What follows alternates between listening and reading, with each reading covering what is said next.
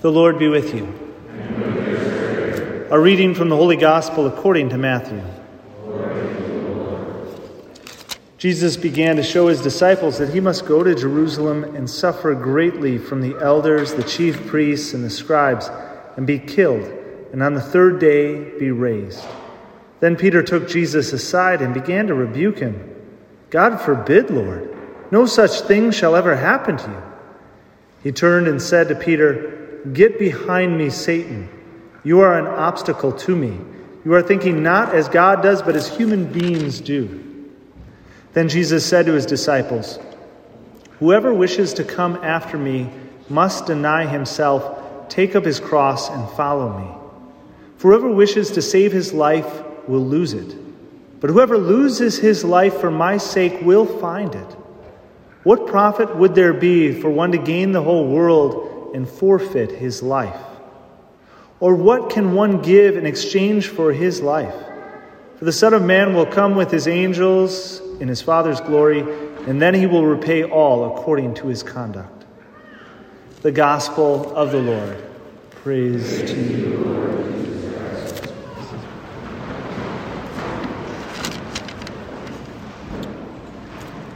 The gospel today, we have a, it's important to understand the context that it's a continuation of the gospel last week. And if you remember last week, Peter uh, confessed that Jesus Christ is Son of the living God. And Jesus says, you know, blessed are you, Simon, son of John, right?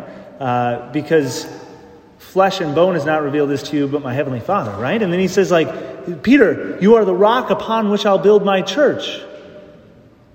And then Peter today rebukes Jesus.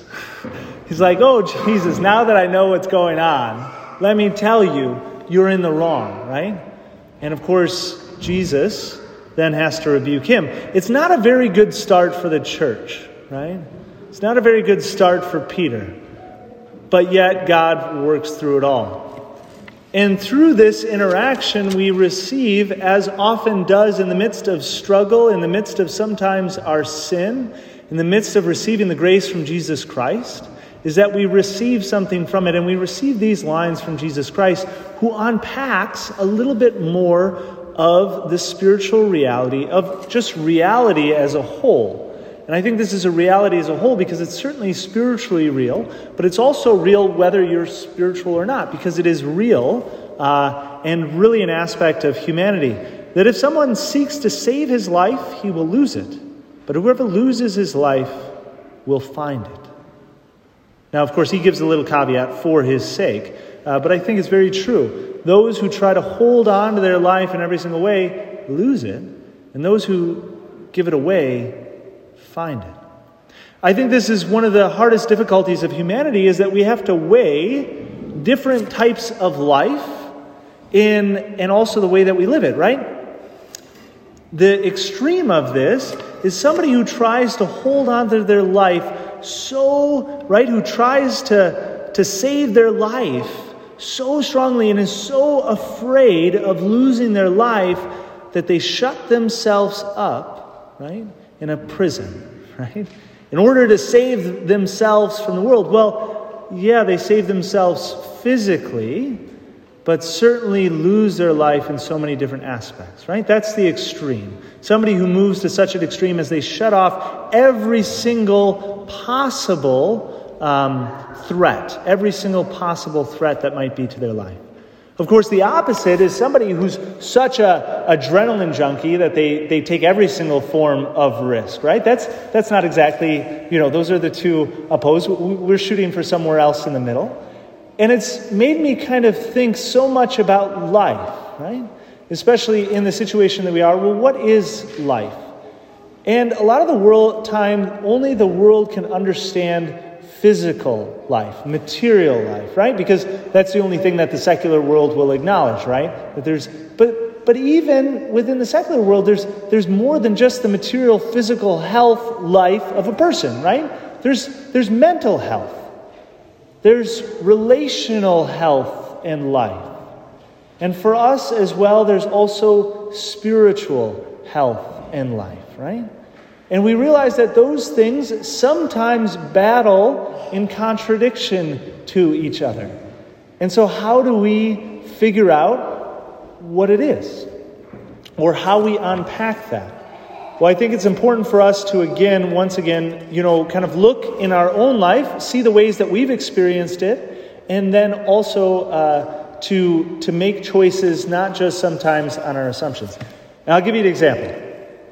So, uh, for myself, one of the experiences I've been very uh, gifted or grateful for is actually an experience of this. So, uh, to give you a little background, as you all know, uh, as yeah, I think I, um, I don't think there's too many visitors here today. Um, but uh, as you all know, I uh, was able to go out to the Naval Academy in Annapolis, Maryland, out of high school. And there, at the start of your junior year, for whatever reason in the military, you get a, or in, at the Naval Academy, you get a $35,000 loan for like 0.5% interest. And I, one of my life goals at that point uh, was to make as much money as possible and retire as soon as possible, right? So it was a pretty simple rule. So I was working towards that, going to the Naval Academy. And with this loan, I wanted to be able to invest it in stocks and to be able to make a lot of money, right? I mean, it's pretty simple uh, economics there.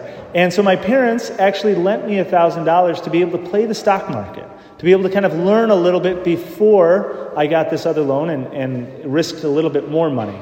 And so at my sophomore year, I started to read a lot more. I was studying quantitative economics at the time, and I was reading a book on stocks and trying to really engage into it, trading. And I was starting to get in calls and puts, which is kind of a leverage way of being able to do it. And I figured out a way in the way that the stock is uh, often kind of changes with the call to be able to invest in. And within a week, within a week time and a few trades, I took $200 of that and made 3,000. I was like, that's pretty awesome, you know, right? That's a pretty good return in a week, you know? If I keep on extrapolating that, I'm a millionaire, right? And so it exactly was exactly what I wanted, right? I had saved my life. I had found my life, right? I had exactly what I wanted. And yet it was the worst week of my entire life. It was a hellish like existence. Not because of the money, but because I got the money. The entire week, the only thing that I could think about, the only thing that I could interact with, was thinking about money and stocks and trades.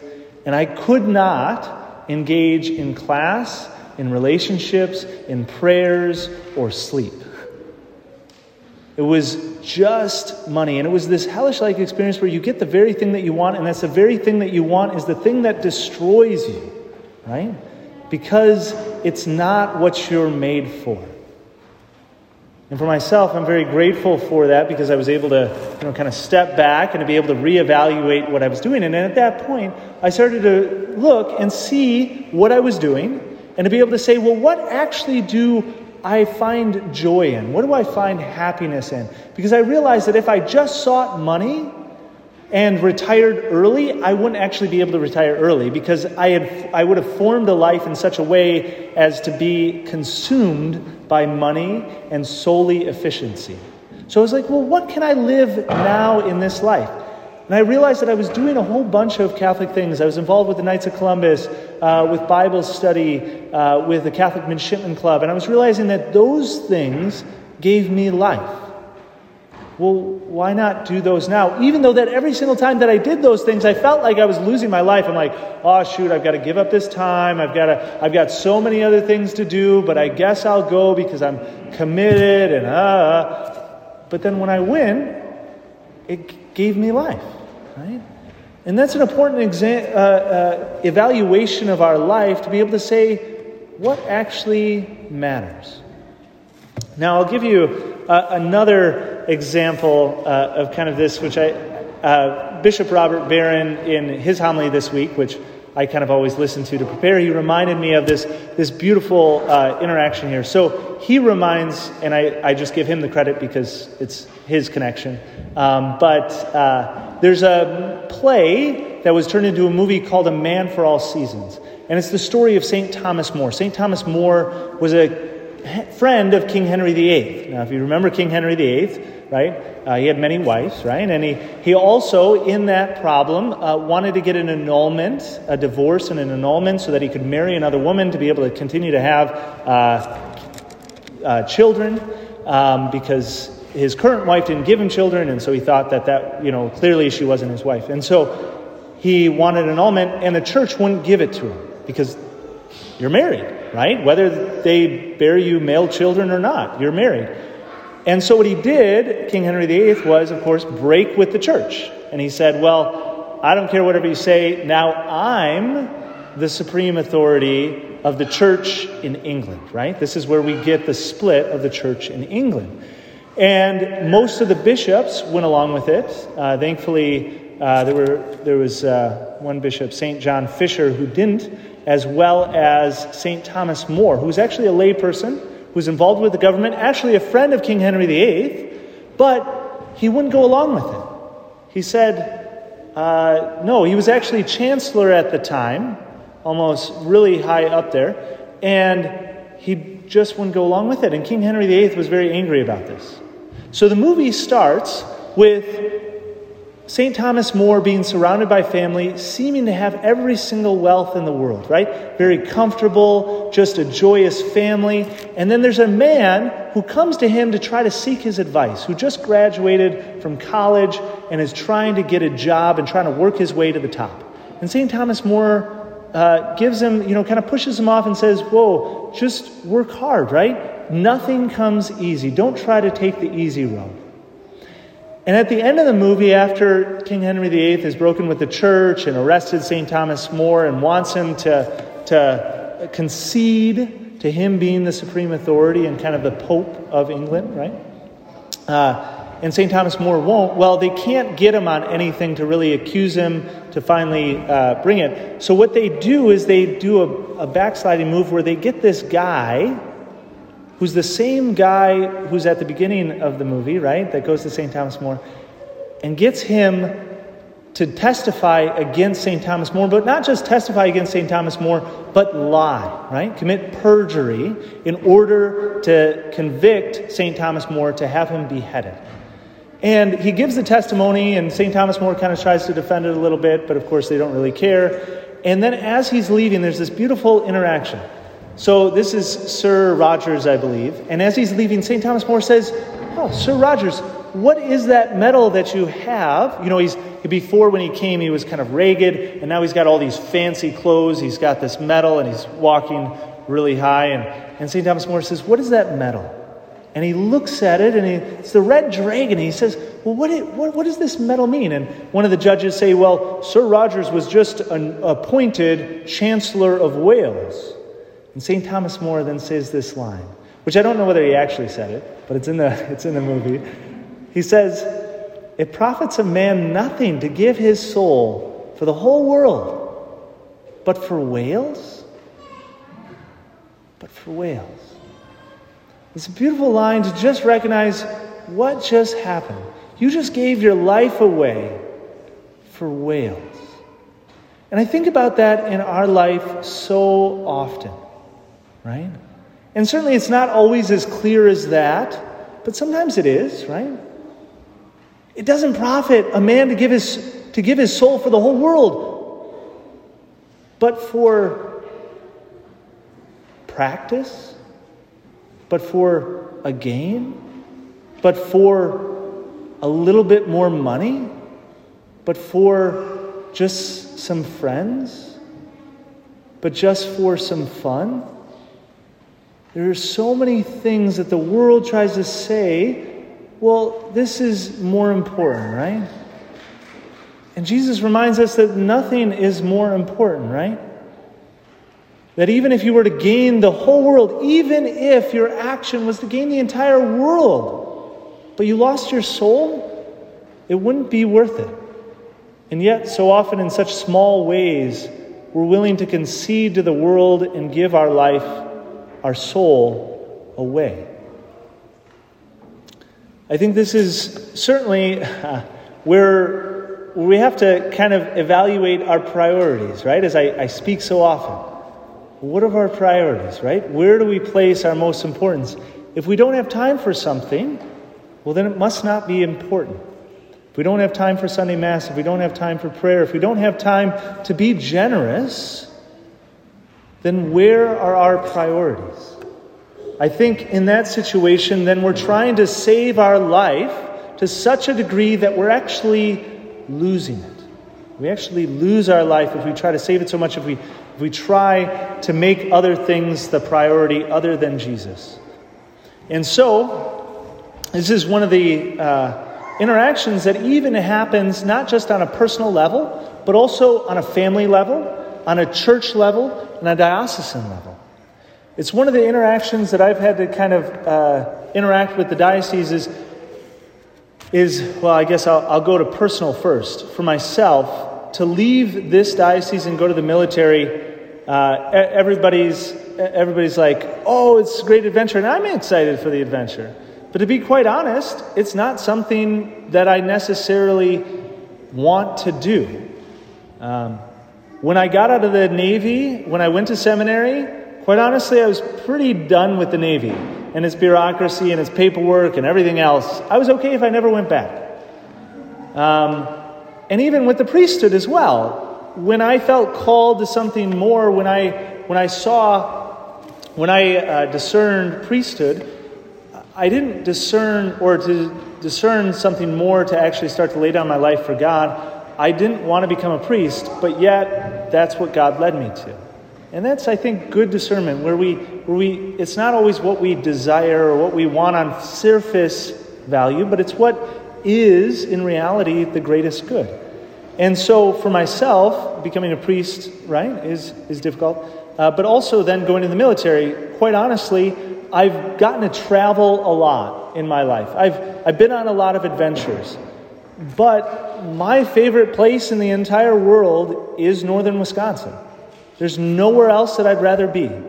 Everything about it is what I prefer in life. I hate big cities, and that's exactly what I'm going to get in the Navy. Uh, I hate hot weather, and that's what I'll get at different places in the Navy, right? I, I, I don't like paperwork, and I'm really bad at bureaucracy, and yet that's what I get in the Navy, you know? But that's where God's calling me in the need. It's also on a diocesan level, right? The diocese right now, half of our priests are Indian priests on loan.